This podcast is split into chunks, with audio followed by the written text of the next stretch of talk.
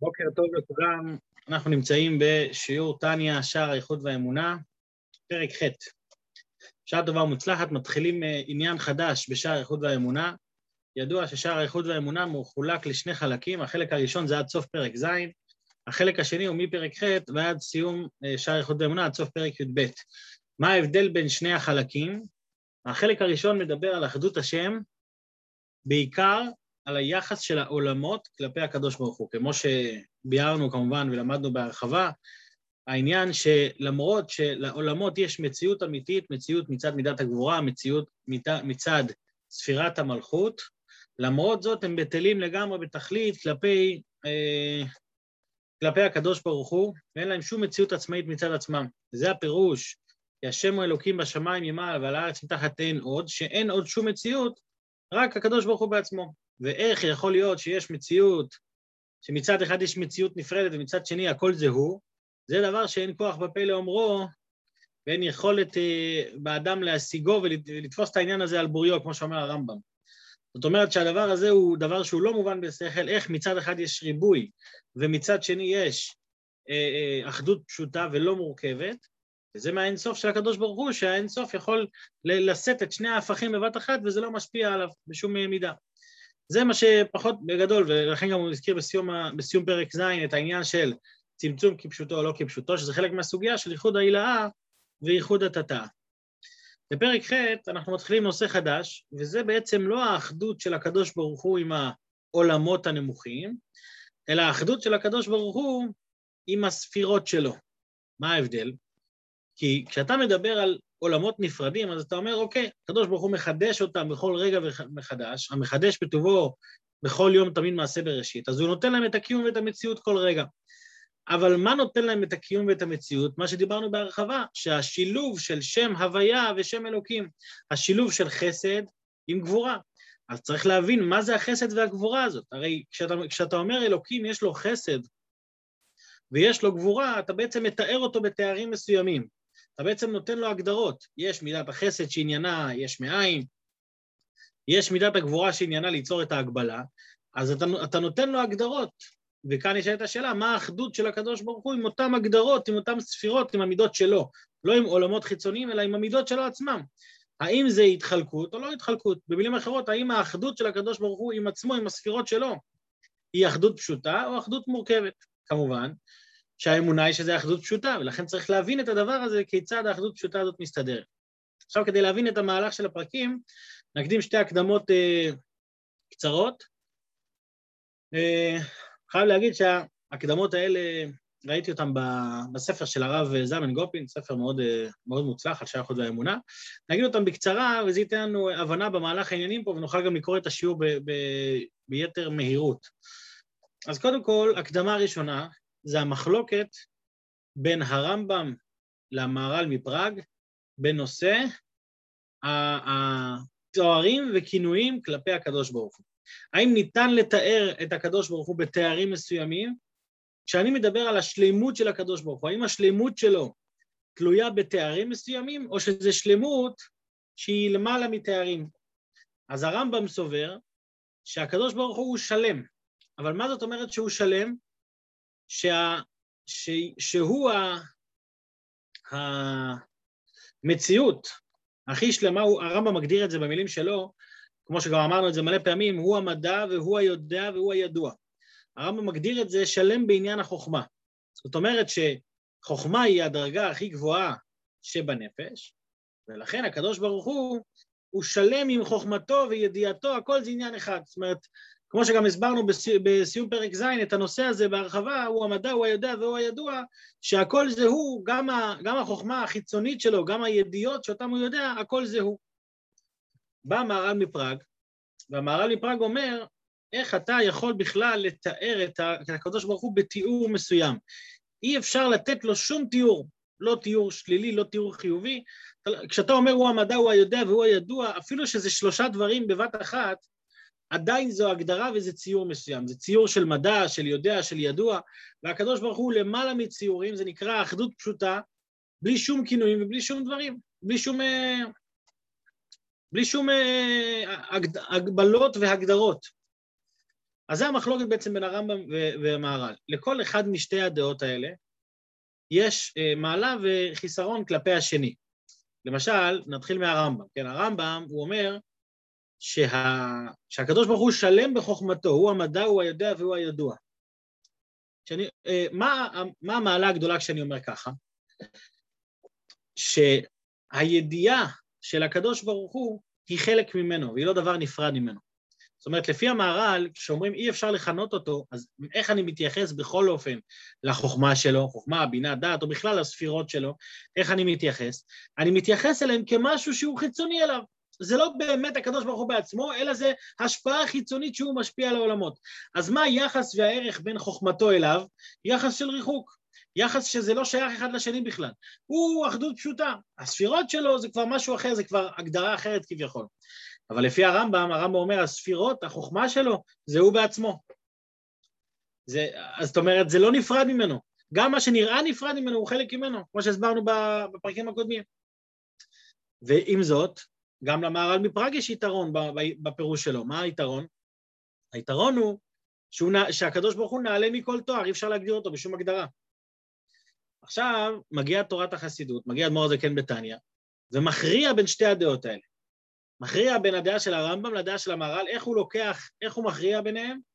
הוא בעצם לוקח את שתי השיטות ואומר כל אחד מדבר בדרגה אחרת. מי שזוכר טוב, הוא הזכיר את זה גם בפרק א' שבלקוטי המרים. שם בהגעה הוא אומר, והזכיר, שכמו שכתב הרמב"ם, והסכימו עמו חכמי הקבלה, וגם לפי קבלת האריזה על יציב המילתא. אז עכשיו הסברנו את זה כבר, אם אני לא טועה, זה לפחות שלוש פעמים במהלך השיעורים, את העניין הזה, שהאדמו"ר הזה כן הולך עם ה... לפי האריזה. מה האריזל אומר? האריזל חידש את סוד הצמצום, כמו שדיברנו בשיעורים הקודמים. שהצמצום, הצמצום האלוקי, הוא לא פעל על האור שלפני הצמצום, אלא הוא פעל על האור שאחר הצמצום. זאת אומרת, מה שהצמצום יוצר אצלנו זה שיש שתי רמות של גילוי אלוקות. יש גילוי אלוקות שהיא נקראת גילוי שלפני הצמצום, ויש גילוי שהוא נקרא אחר הצמצום. מה ההבדל? ההבדל הוא שלפני הצמצום, האחדות הפשוטה של הקדוש ברוך הוא היא אחדות כזו של למעלה מתארים, אחדות של למעלה מהגדרות, והאחדות של הקדוש ברוך הוא עם העולמות לאחר הצמצום זה אחדות כזאת ששייכת להגדרות. ולכן המהר"ל והרמב"ם לא חולקים בעניין הזה. כי המהר"ל מדבר על אור אינסוף שלפני הצמצום, שם באמת אין שום הגדרות ושום הגבלות. הרמב"ם לעומת זאת, סליחה, המהר"ל מדבר שם, הרמב"ם לעומת זאת, מה הוא מדבר? הוא מדבר על האור שאחרי הצמצום, שגם שם אומר הרמב"ם, גם שם שזה אור שאחרי הצמצום זה עדיין לא נפרד ממנו, אלא הוא המדע והוא הידוע והוא הידוע. יכולנו לחשוב שאור שאחרי הצמצום זה אור מוגבל יותר, בא הרמב"ם ואומר לנו זה לא אור מוגבל יותר, זה הוא, זה חלק ממנו, חלק מהאחדות הפשוטה שלו. אוקיי, זה נקודה ראשונה, מחלוקת הרמב"ם והמהר"ל והכרעה של תורת החסידות על פי סוד הצמצום. הדבר השני שאנחנו צריכים להבין לפני שאנחנו יוצאים לדרך, זה את היחס בין הקדוש ברוך הוא למידות שלו, למידות. כי הרי מה הרמב"ם כותב? הרמב"ם כותב, הוא המדע, הוא היודע והוא הידוע. זאת אומרת, הרמב"ם לא מתייחס למידות, הרמב"ם מתייחס לשכל. מדע, יודע, ידוע. למה הרמב"ם מתייחס דווקא לשכל ולא למידות? בגלל שזה בכוונה, זה לא סתם. זאת אומרת, איך הרמב"ם מתייחס למידות האלוקיות, כמו חסד, גבורה, רחמים, אה, שזה פסוקים מפורשים בתורה, כן? שיש, שהקדוש ברוך הוא, הוא עושה חסד לאלפים וכולי וכולי, כל מיני פסוקים שמתארים את המידות שלו, והרמב"ם לא מתייחס לזה. הרמב"ם מתייחס רק לשכל, למה? כי הרמב"ם מתייחס לחלק הפנימי של הקדוש ברוך הוא. בשביל להבין את זה נגיד עוד נקודה קטנה, מה ההבדל בין שכל למידות? מה, מה, מה, מה ההבדל בעצם בין שכל למידות? ששכל, שכל, המהות שלו זה העצמיות של הבן אדם. זאת אומרת, אם אנחנו מסתכלים על בן אדם שכלי, בן אדם שכלי יכול לחיות בעולם, אבל הוא לא חייב בכלל קשר עם אנשים אחרים. למה? כי הוא חי עם השכל שלו. הוא נמצא בעולם השכל שלו, והוא לומד, והוא מתעמק, הוא שם. אבל האם האם מחייב שיהיה זולת בשביל שיהיה, שיהיה התגלות של השכל שלו? בכלל לא מחייב. כשאני מדבר על מידות בנפש האדם, מה זה מידות? חסד, גבורה, תפארת, מה זה המידות האלה? אני חייב מישהו אחר שאליו אני יכול להשפיע את המידות. אני חייב שיהיה לי זולת, שאני יכול לעשות איתו חסד, או מישהו שאני יכול להתנהג איתו בגבורה. זאת אומרת, המידות הם פחות המציאות של האדם, הם יותר התועלת שלו כלפי חוץ. הם יותר מה אני עושה עם זה הלאה. עם השכל אני יכול לחיות לבד, אני יכול להתעמק ולהתעלות לעצמי. עם המידות, אני צריך זולת שאני יכול להיות תועלתי כלפיו. ולכן הרמב"ם, כשהוא אומר הוא המדע והוא היודע, הוא לא אומר הוא החסדן, הוא החסד, הוא המתחסד והוא החסיד, אני יודע מה, הוא לא אומר את זה, למה הוא לא אומר את זה? כי באמת הוא סובר שהמידות הן כבר מציאות נפרדת, מציאות מנותקת, זה כבר תועלתי, זה כבר בשביל זולת, כביכול. וכשאני רוצה לתאר את האין סוף של הקדוש ברוך הוא, את אחדותו של הקדוש ברוך הוא, אני מתייחס מה? לחוכמה שלו ולא למידות שלו, דווקא לשכל. וגם בעניין הזה מגיעה תורת החסידות ונותנת חידוש בעניין הזה. מה החידוש? החידוש הוא שהאחדות של הקדוש ברוך הוא זה לא רק עם השכל, אלא האחדות של הקדוש ברוך הוא זה גם עם המידות. למה צריך להגיד שזה גם עם המידות? דבר ראשון, שתי סיבות. דבר ראשון, אין מקרא יוצא מידי פשוטו. כשאומרים שהקדוש ברוך הוא אה, כל רחום וחנון, ערך אפיים ורב חסד ואמת, אז אי אפשר להוציא את זה מידי פשוטו ולהגיד, לא, זה לא כפשוטו, זה רק כלפי, הנברא, זה רק כלפי נבראים או משהו מסוים, אלא חייבים להגיד שגם המידות הן חלק ממנו. זו נקודה ראשונה. הנקודה השנייה, ש, שזה, שזה יותר נוגע לנו, אם אני מדבר על הקשר בין אדם לאלוקים, ואני אומר, אתה יודע מה, אלוקים הוא מאוחד עם הספירות שלו, אבל בעיקר עם ספירת החוכמה, אני יוצר ניתוק בין אדם לאלוקים. האדם נמצא נמוך, אלוקים גבוה, והוא מאוחד עם הספירות שלו, אבל הספירות הגבוהות. כשאני אומר שהספירות הנמוכות שלו, המידות, חסד, גבורה, תפארת, כשאני אומר שהן חלק ממנו, אז אני נותן מקום לבן אדם להתחבר לאן? לאלוקים בעצמו. כשאתה אה, אה, מקיים מצווה מצד מידת החסד או מידת הגבורה, כשאתה מתחבר לדרגות שאותם אתה לומד, ובאמצעותם אתה עובד את השם, זה יוצר חיבור בין אדם לאלוקים ולא ריחוק.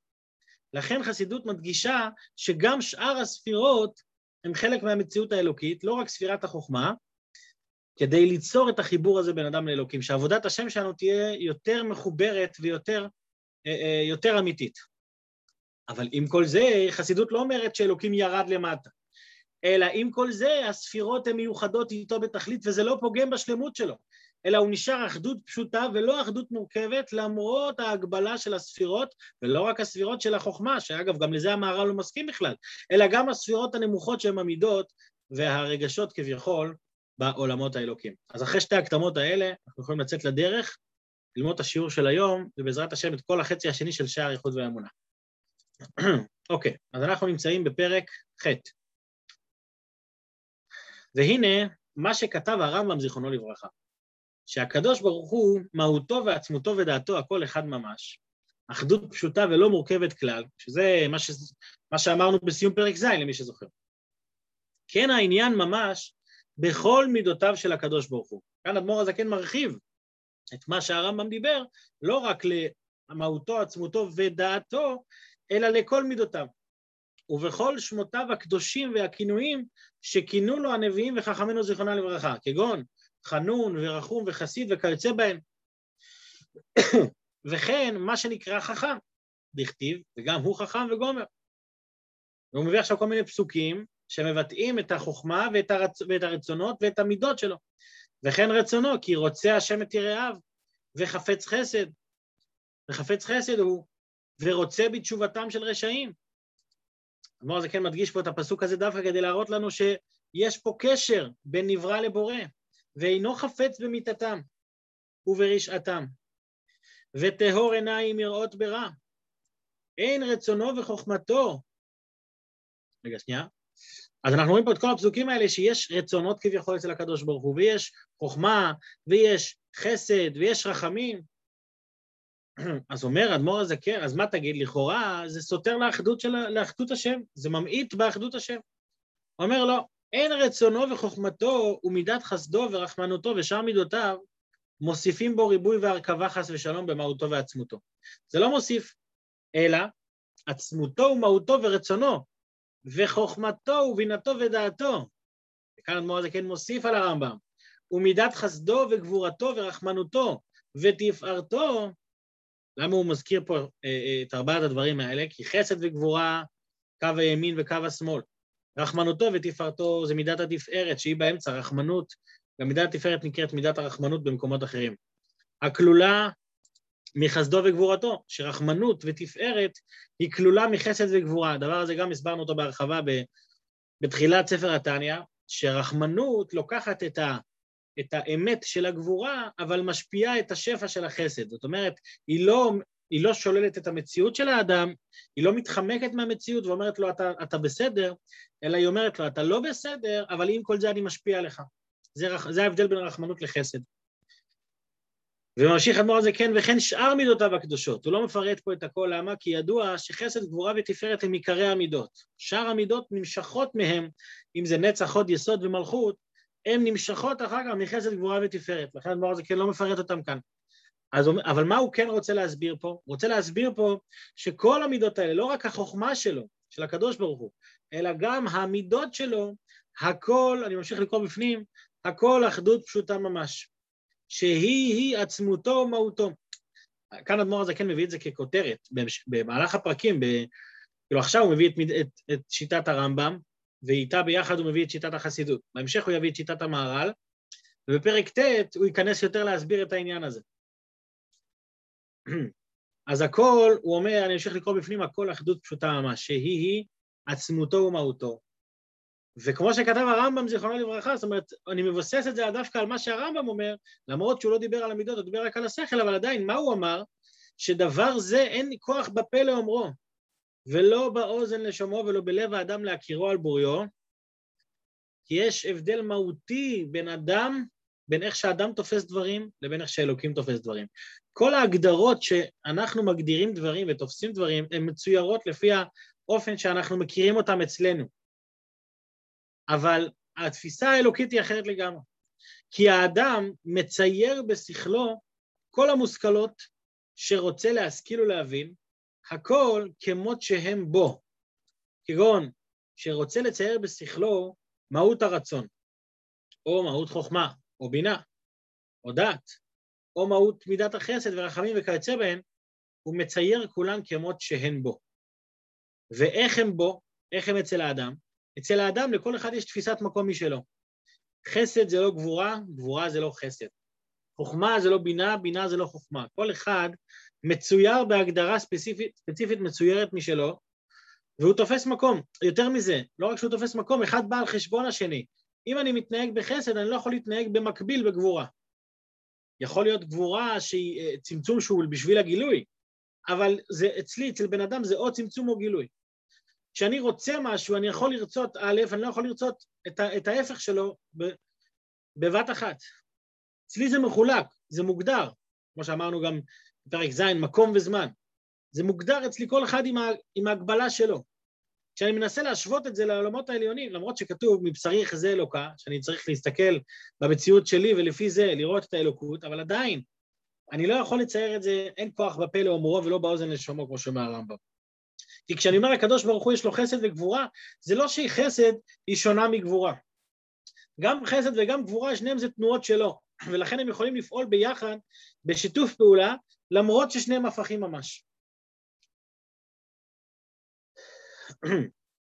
אבל, אבל באמת, הקדוש ברוך הוא רם ונישא וקדוש שמו. למה הוא נקרא קדוש? כשאני מדבר על הקדוש ברוך הוא, הרוממות שלו, למה, למה קוראים לקדוש, לקדוש ברוך הוא, קוראים לו הקדוש ברוך הוא? למה לא קוראים לו משהו אחר? נגיד, למה לא קוראים לו המשכיל ברוך הוא, או החסיד ברוך הוא? למה הקדוש ברוך הוא? כי קדוש מבטא בדיוק את ההבדל בין התפיסה שלי לתפיסה שלו. תפיסה שלי היא נתפסת בהגדרות, אבל קדוש, ההגדרה של קדוש זה שהוא מובדל, שאין לך תפיסה בו. ולכן הקדוש ברוך הוא מלכתחילה אין לנו תפיסה בו.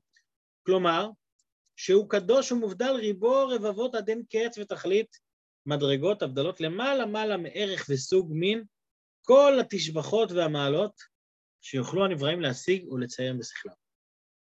כאן אדמו"ר הזקן כבר ניגש ונוגע בשיטת המהר"ל. מקודם הוא דיבר על שיטת הרמב"ם, לכן, לכן אמרתי קודם שה, שההקדמה הזאת היא מאוד מאוד חשובה. למה היא חשובה? כי אנחנו מבינים פה על מה אדמו"ר הזקן מדבר. בהתחלה אדמו"ר הזקן מדבר על דברי הרמב"ם, והוא מדבר ולא רק זה, הוא מרחיב את דברי הרמב"ם. הוא אומר, החוכמה של הקדוש ברוך הוא חלק ממנו. אבל לא רק החוכמה, אלא גם המידות. אבל אחר כך הוא אומר, למה המידות הן כל כך מחוברות אליו? בגלל השיטה של המהר"ל. כי מה המהר"ל אומר? שהוא פשוט בלי שום כינויים ובלי שום הגדרות ומעל כל הדברים, ואי אפשר לתפוס את זה. הוא משתמש בלשון הרמב"ם, אבל פתאום הוא מתחיל לעבור לשיטה של המהר"ל, שאין לו שום הגדרה ושום ציור. ואדמו"ר זה כן משתמש אחד בשני, הוא משלב את שניהם. דווקא בגלל המעלה שהמהר"ל מתאר, שאין לו שום דבר ש... שמגביל אותו, שאין לו שום ציור ושום כינוי, דווקא בגלל זה אפשר להגיד שהספירות שלו הם חלק ממנו והם לא דבר נפרד, כל אחד ואחד עם המעלות שלו. הספציפיות שלו, עם כל זה, הם מחוברים ביחד שהם מוכוונים מטרה. אז אה, זה, זה ההתחלה של הסוגיה שלנו החדשה, בעזרת השם, שיעורים הבאים, אדמו"ר זה כן הולך להרחיב ולפרט את, ה, את, ה, את, ה, את צדדי המחלוקת ואת התיווך של החסידות, כשהנקודה המרכזית שאותה אנחנו רוצים להבין זה עד כמה האחדות של הקדוש ברוך הוא היא לא רק עם העולמות, אלא האחדות היא גם עם הספירות שלו עצמו, שיש לכל אחד את התכונה הפרטית שלו, אבל יחד עם זאת הם בטלים והם חלק מהמהות האלוקית לגמרי. אז שיהיה בינתיים לכולנו שבוע טוב, יום טוב ומוצלח לכולם. להתראות.